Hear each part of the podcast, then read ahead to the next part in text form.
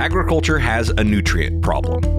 There's no getting around the need to replace nutrients that are harvested with our crops, but the challenges lie in doing so efficiently and sustainably. Bulk fertilizer would be great if all of it was utilized by the plant and the crop system. It's a question of over application. We can replace an entire semi truck of nitrogen with four gallons of our product. There's an amazing amount of potential in what you can do to get that existing ecosystem to work more effectively. Adam Lytle is the CEO of Sound Agriculture, and I knew Sound Ag by their source product for nitrogen use efficiency, which is what Adam was just describing there, sort of caffeine for beneficial microbes. But there's more to the story. Sound Ag has also built a business unit that does on demand plant breeding to block gene expression without editing the gene itself. We can actually tune the plant genetics to interact in a, in a specific way with biochemistry. And so you can think about um, our photosynthesis product works more effectively if we can tune the genetics without changing DNA, but use gene expression to work even better. Each of these two business units really could command their own episodes. Today, we'll dive into the science and business of what SoundAg is doing on both fronts and what it means for the future of agriculture.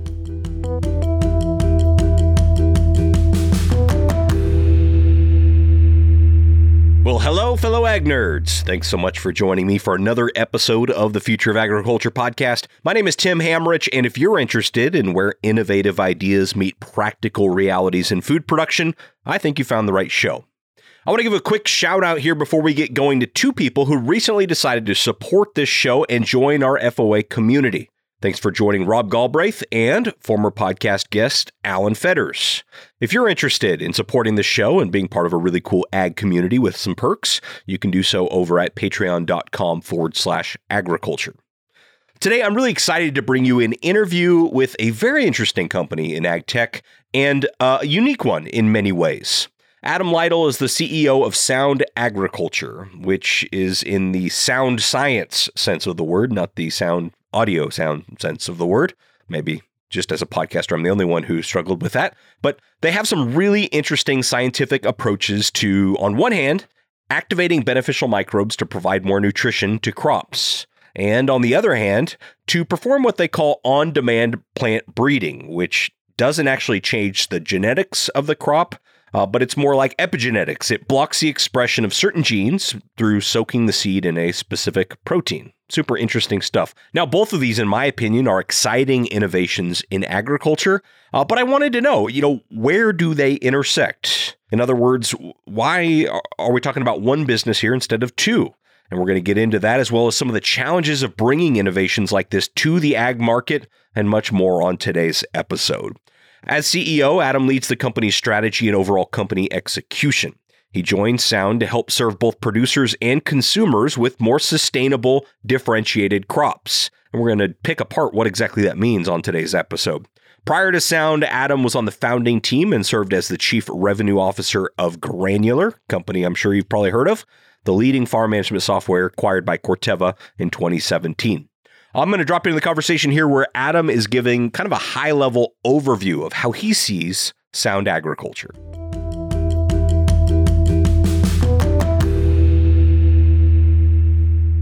What we do from a technical perspective is we look at cellular pathways and enzymatic pathways in the plant as well as the soil. And we think the intersection of those two things is going to be the future of how we look about growing food. Instead of having to leverage a lot of synthetic chemicals and products, which is what you see with bulk fertilizer.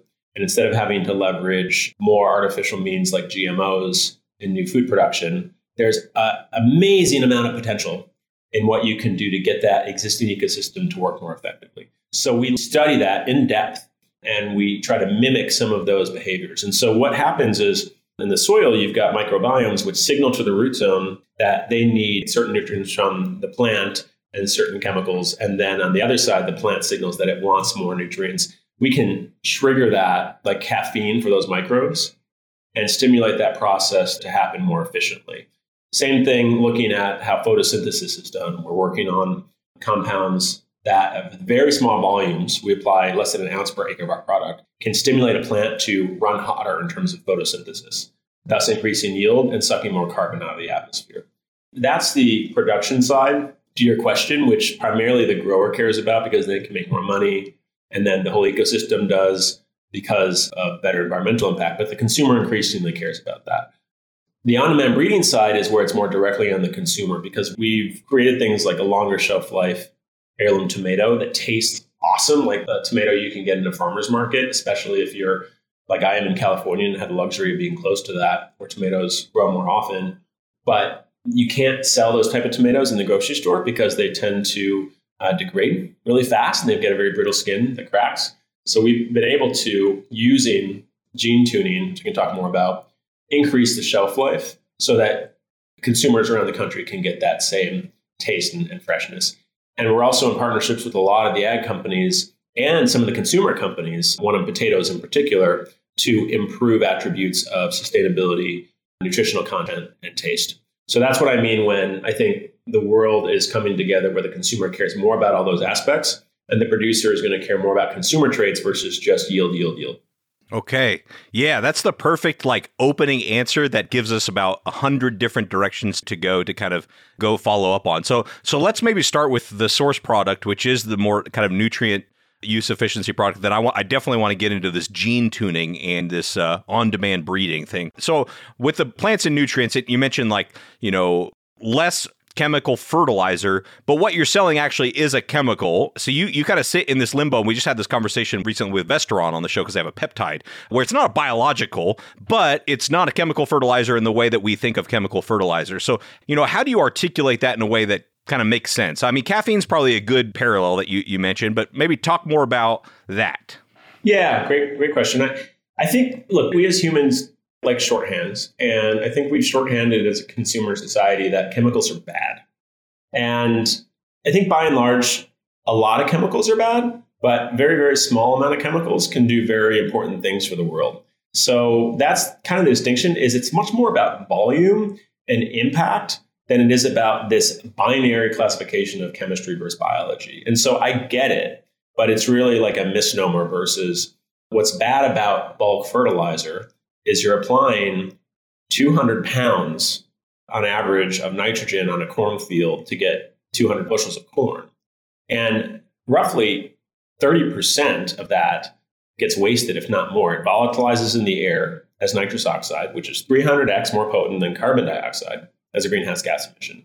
And what most consumers and even growers don't know necessarily in ag is 3% of all global greenhouse gas emissions come from this nitrous oxide emission and production of bulk fertilizer on that nitrogen side specifically.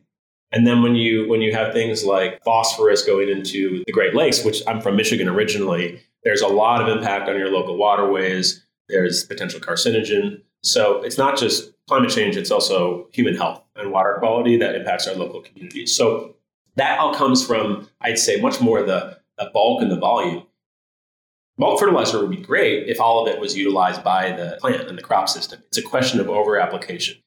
We can replace an entire semi truck of nitrogen with four gallons of our product. And it's much more about that aspect of volume and impact as opposed to, you know, chemistry good or bad or biology good or bad. Yeah. All right. Well, first, let me make sure I'm tracking, and then I will get to a question, I promise. So, essentially, there are beneficial microbes that exist in the soil, either to solubilize, if that's a word, phosphorus, or to fix nitrogen. They exist in the soil, they're natural. You are stimulating them to do what they do, just produce more of it for the crop because what we're growing in a monoculture is, is not maybe what they're naturally evolved to do. The question I guess I have is because these are microbes, and this this gets to what you said earlier a little bit about where biologicals get a lot of their snake oil reputation, is that there's probably a lot of other environmental factors that will influence how effective those microbes are at doing their thing. How do you kind of account for that? Yeah, uh, great point. Can sign you up for our marketing, given you, you spot on describing it. Uh, so this happens with all agricultural input products where there's a lot of variability. If you think about pesticide or herbicide, you're only getting efficacy out of those products sometimes 50 or 60% of the time. Yet, because in aggregate they work and they give you a positive return, we apply them. With biologicals and our product as well, there are similar factors going to impact it. So for us, pH is a factor, organic matter is a factor, uh, something called CEC, which is cation exchange capacity in the soil, is a factor. How much nitrogen you put on is a factor. Because if the crop already has enough nitrogen and phosphorus, and we also actually impact some trace minerals as well, and it's not stressed in that way, we're not going to do anything. And neither are the biologicals, neither are folks like Pivot or Indigo or Azotic or some of the other ones you, you hear about. And so usually it's not that it's complete snake oil in any of these cases. Usually it's that, as you said, it's tough to know exactly where to place it. And I think where the space has gotten into trouble, it's said, hey, buy this thing and put it on all your acres. And it's going to work for you. And this is the results. I think it's just more nuanced than that uh, because of the, the innumerable interactions. So what we do is we have something called a performance optimizer, which you can access online. We try to make it easy. You put in your pH, organic matter, and, and CEC, and it'll spit out a recommendation saying, we believe you'll have strong results on this field, maybe moderate results here, and then low here. So we literally say, don't apply on your fields. And it ends up, early days, and I was studying this, but 20% of the cornfields are probably aren't going to have a great response. What we need to do is improve that and, and include nitrogen practices. But what I like to talk about is there's so much potential here, and ag hasn't really embraced data science and analytics and predictive analytics to say where exactly to place stuff and when. And as we and other companies work on that and merge inputs and data science, you're going to get, increase the hit rate of these products from 50, 60%, which is what some have seen, to what we see, which is 70, 80%, to like 90% plus. And that's how you overcome that, that reputation, which is more nuanced than snake oil or not. Yeah. Yeah, that makes sense. You think we'll ever get to like a, a field nutrient bank map? I do. I think I think we've got components of that now. And the best growers are doing things looking at variable rate application with a basis of, of what nutrient bank they already have or balances. And we worked on that at Granular and Corteva, I'm so fairly familiar with it. I think the other piece which you have to add in though is your microbial map beyond even your nutrient because we can see which microbes we affect and not. There are companies like Trace Genomics and Pattern, a lot of others who are, yeah, who are looking at that. And I think that's going to have legs. But you have to have an incentive for the system and growers to, to spend money on that with what to do with it. And I think where this is nice hand in glove approach of it's like in human health, you've got therapeutics and diagnostics. It's the same thing. So we're big, big fans of that. We're studying that as well um, in order to refine where it goes because the worst thing is for me to sell a product to a grower where it doesn't work and then we've lost a customer. They've lost faith in this. I'd much rather say only apply to half your acres where it makes sense and keep you as a customer for life. Sure. So let, yeah, let's talk about that. How that interaction with the customer may go. So you know, essentially, what you're offering there is a way that they can apply less fertilizer, and so they're going to go pull soil samples to figure out kind of what the profile of their soil looks like. Then they're going to go apply, you know, less fertilizer theoretically than they would if they didn't have this source product, and then they're going to apply it, you know, foliar application of the source product. Is that how it works?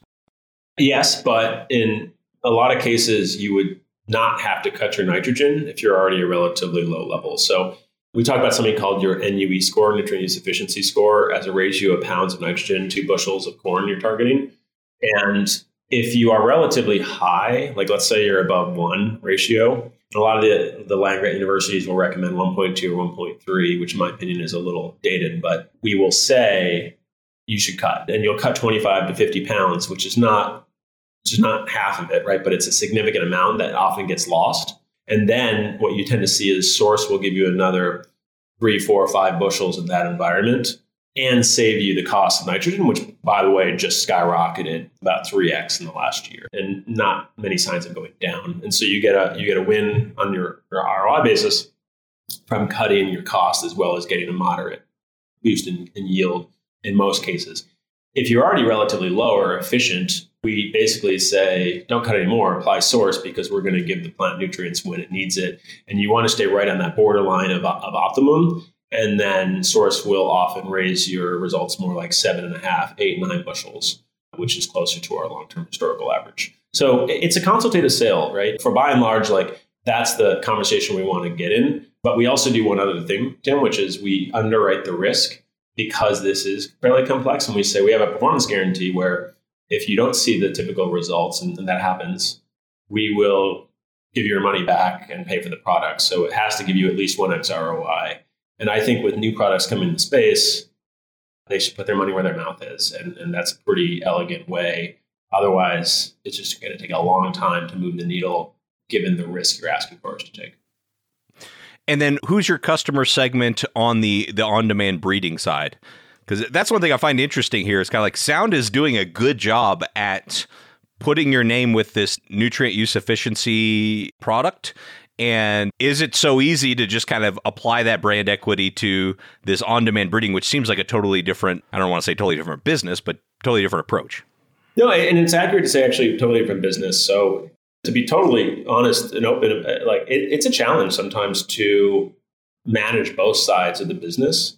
And increasingly, we're looking at them as separate P&Ls or separate business units because the go to market is very different. There are a lot of technical synergies, going back to what I was mentioning before about how we look at using certain pathways to augment both microbes as well as plants. So we get a, a, lot of benefits to lab equipment and expertise. And at the end of the day, it is biochemistry on both. But when you go to market, it starts to bifurcate. So for on demand breeding, it's very much a partnership driven model where it's a business development team who is bird dogging deals with the big four and ag, two of whom are investors, Bayer and Syngenta, as well as CPG companies, as well as nutraceuticals in some cases, and then also working on our own internal projects to think about downstream to consumer, things like the tomato I mentioned.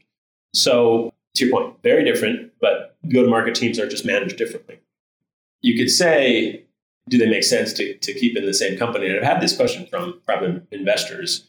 And from a synergistic perspective, certainly technically, from a business market perspective, what we're excited about is in the future, we can actually tune the plant genetics to interact in a, in a specific way with biochemistry.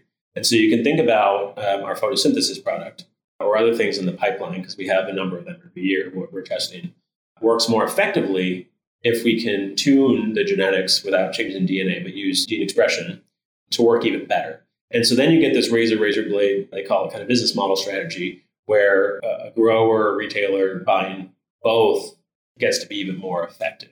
And that's a lot of reason why you see the large ag companies with both biological as well as chemistry businesses together, because you do see a lot of those synergies. So why I joined the company was not to, you know, flip it. It was more to build an enduring new kind of ag company that can stand on its own two feet and go public someday. Not to say that that is a guaranteed outcome by any means, but I do think it helps to have the breadth of the platform versus a one trick pony. Yeah.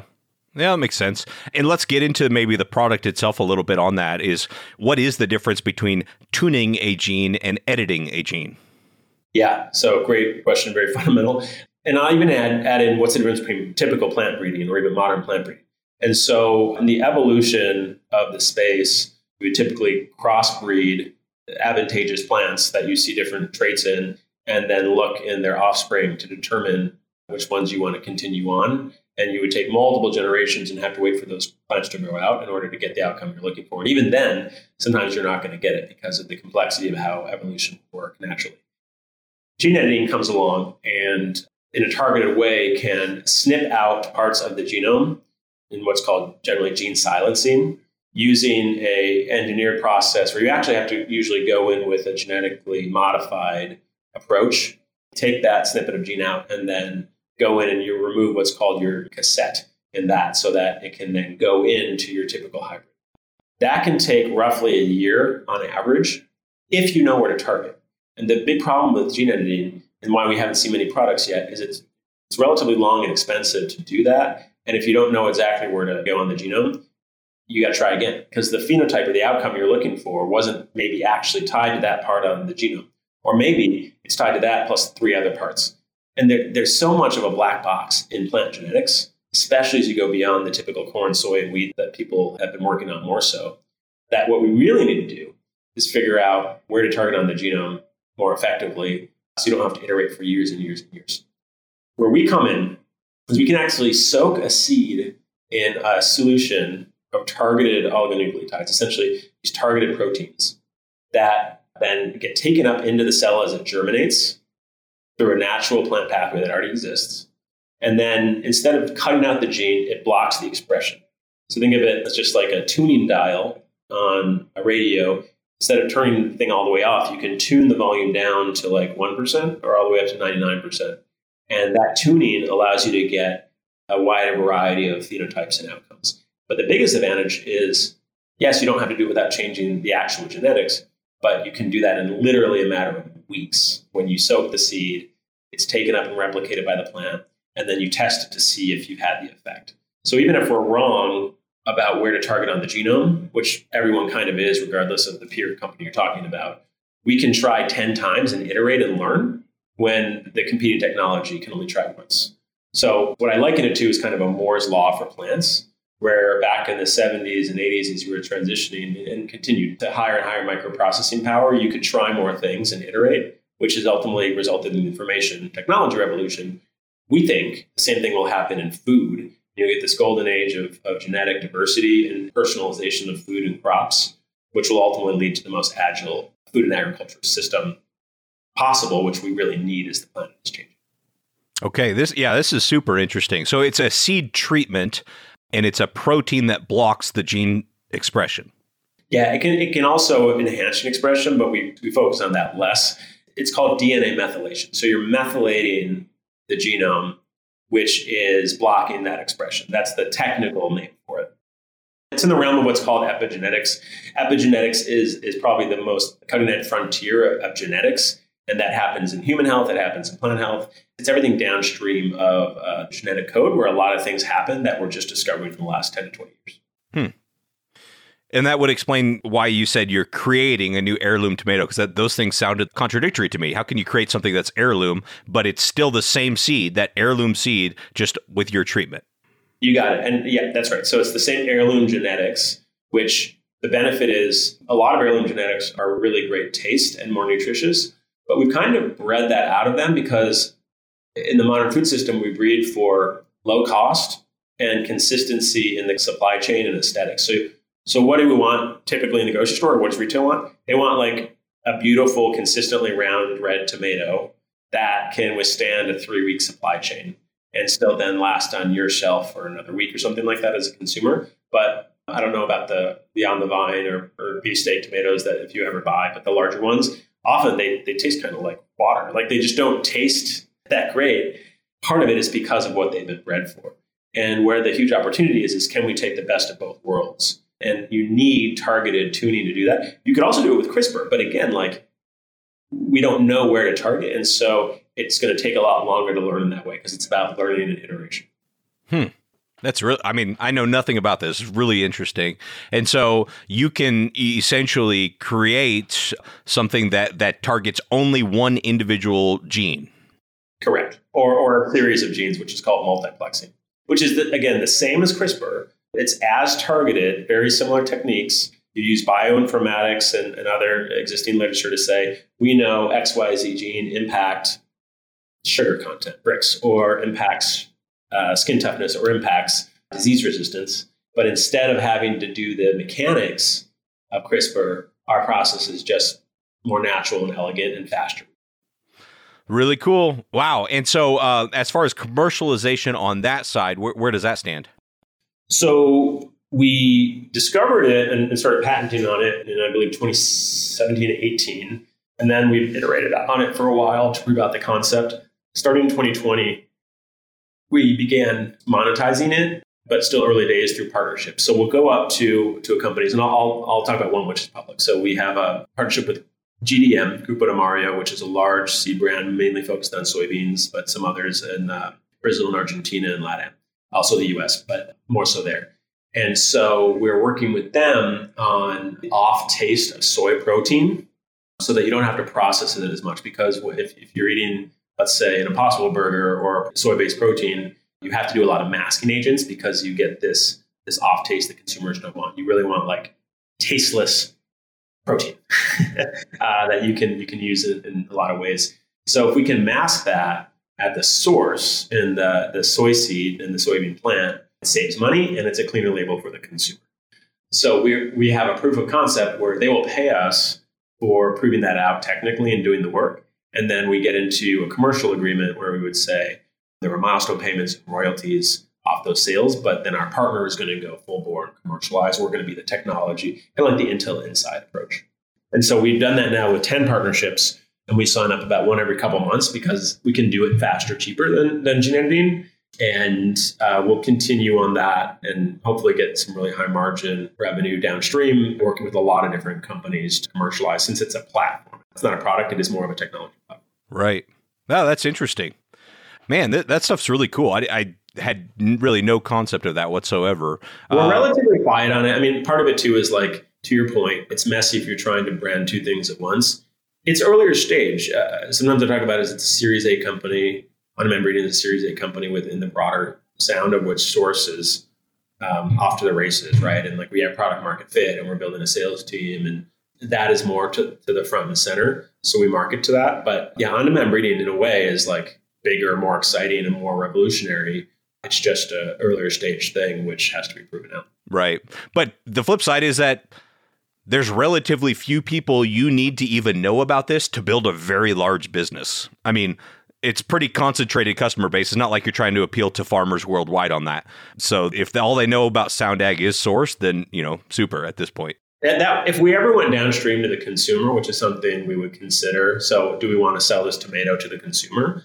That's a big thing, and, and we wouldn't take that risk lightly. But or other things we're working on, that would change, Tim, because we, we would then market and want to be known for that to the consumer. But that wouldn't be selling to growers. That would be, a, again, a different effort. And maybe we brand that in a different way. So that's part of what I like about the company. And again, the intersection of the two. There's lots of different directions to go. And you know, larger companies have six, seven, eight business units. Yes, it's it's two, which is more complex than one, but they can work together in a lot of cool ways. Huh. Well, and I guess somewhat on that note, you all have done a good job of attracting some strategics as investors. My understanding is Leaps by Bayer as well as uh, Syngenta, right? Is that right? That's right. And then we also have a lot of others in food and ag. I, I was also attracted to the company because of the credibility of, um, well, I love Sand Hill Road and Silicon Valley investors for certain reasons. They don't really know agriculture by and large. So it helps to have S2G Ventures, which is very focused food and ag, Cavallo Ventures, which is Wilbur Ellis's venture arm, so another strategic in that sense. Fall Line Capital, which is food and ag, and then Cultivian, which is also focused on the space. So really stellar investors who, who know the space. Right. Well, you know, how does that manifest itself for you and, and, your executive team having those investors? You don't have to go into too many details, but I'm curious, like, what is the advantage to having strategic investors as far as how does that look in real life? It's two things. So one is really know what you're talking about. It can help from a strategic and advisory perspective on real problems as opposed to just go disrupt. No matter what disrupt disrupt just right? Like barbarians at the gate. That that is because a lot of companies have made impact and money that way what a lot of the mantra is from silicon valley. However in ag it's not so easy. How many companies have we seen with billion dollar exits disrupting corteva and bayer right? Like you kind of have to work more moderately with the system and you can move things. But anyway, it's a little more of a sober, pragmatic approach, which I think they bring to bear and have some patience in that way because it's not enterprise software, B2B crypto type stuff. Two is there can be some some nice strategic deals. So we do have a partnership with Syngenta where they have exclusively licensed source to reduce nitrogen use in China. China is the largest nitrogen user, and they dump on more nitrogen than American farmers who would, I would argue don't need as much N, but like are more efficient. And so we had the inside track there. They had seen the data for several years, so so they had some confidence. Uh, and that's a, a, huge, like hundred million dollar plus NPV deal for us. So you know they're just invested. We'll see there, but like that is an advantage that can come with those strategics. It also has some baggage if they ever tie you up. Um, but we're very careful about saying we're not in the bag for anybody, right? Like it actually helps to have multiple because if you sometimes just have one, then it's like everyone thinks, well, you're going to be acquired by that company. And in this case, I think the balance of it is very helpful and, and provides options because at the end of the day, each of them only own like a you know certain percentage, and no one has uh, decision rights. Sure. Yeah, that makes a lot of sense. Man, this has been great. One more quick question I want to squeeze in here. Actually, two more. Uh, the first one is how are you recruiting in this environment? I mean, much has been made about the great resignation, but more what I'm asking for you is, you know, right now, especially it seems like in ag, and although I don't know any other industry, so maybe not especially in ag, it just seems like the demand for talent is at an all time high. How are you sort of thinking about that, or how has that been for you? Yeah, I, I, don't think it's any different from other industries by and large. I, from where I sit in, in the Bay Area, it's it's rough out there, and in a great way, labor has more power than maybe any time I've been alive. I mean, I'm, I'm 40, so I'm kind of sitting in the middle here age wise, but I think it's great because it, it provides a lot of leverage for companies to do the right thing as opposed to take advantage, which in some cases they have. And it makes it tougher, but good, right? Like, don't we want companies to have to offer up why you should join the company versus just like the paycheck? Because then you have to align values, you have to align culture, you have to align mission. And for us, what our superpower is, we do this culture survey every six months where we survey on the most important things for the company and really pay attention to and want to improve. 100% of our employees say that the mission and vision strongly resonate with them. And 97% say sound is a great place to work, that they would recommend to their friends. That's a very high PS score. That's very high alignment of mission and vision. And so you can't say that with all these other companies. And so, look, there's a lot of disadvantages to being a startup versus large companies, but one of the advantages is you should have folks who are more engaged. You should have folks who feel more ownership. You should have folks who the mission is like closer to them and that's why they're joining. So I, I think that's a large reason we can win a lot of our first choice candidates.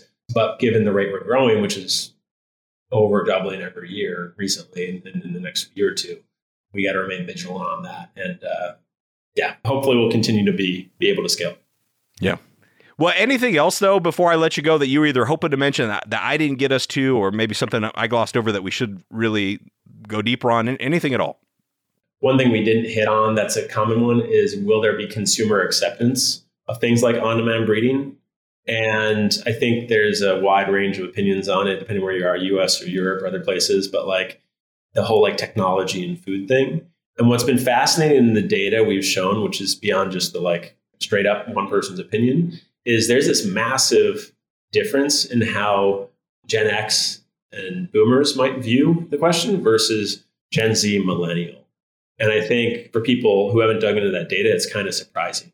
When we ask folks about are you open to things like gene editing, which we don't do because we're not changing the DNA, but still like that, or on demand breeding, where you are kind of accelerating the breeding process, two thirds of consumers say they'd be open to food with on demand breeding a little less so CRISPR, but there's a big divide again. And I think it might be because of the like whole association with Monsanto thing, and folks who are younger than 35 might not even be on their radar. But you get this reticence of like folks who are older are like, man, I don't want to touch that because I've been there and we got burned. But I think if you change the, the vernacular in the debate and you say, look, it's not just about helping growers produce more efficiently, which is what Roundup was at the end of the day. It's about helping to save the planet from a climate change perspective, or it's about human health and nutrition of what you're doing to that crop, or it's about something that you as a consumer can see the benefit of, then the opinions totally change. And so I'm excited to push that conversation. I think companies like Pairwise and Benson Hill would probably agree with that, right? Like there's a lot of opportunities, and I, am hoping we as a populace and as industry aren't afraid of it. We just embrace the ways to talk about it in a different way. Yeah. And you all have an interesting challenge. I don't mean this critically, but in both senses, both on the nutrient efficiency side and on the, the on demand breeding side, you don't fall into the normal buckets. And so you have to tell that story without the listener automatically putting you somewhere you don't belong, you know, in gene editing and CRISPR or, you know, in the other cases, biologicals. biologicals. Exactly. Yeah. And so for me, from a communication standpoint, that's an interesting dynamic of like, how do you tell that story without being branded in a way that doesn't fit? Um, yeah, so yeah, kind of, kind of pigeonholed. I, I totally agree. Um, luckily, I don't worry about different buckets. Weird is sort of a compliment in my world.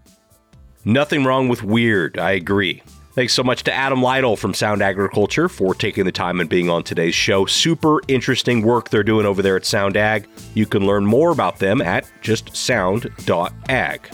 That's going to be it for today. Thanks so much for your time and your attention. I don't take it lightly. I'll be back next week with another story of ag innovation.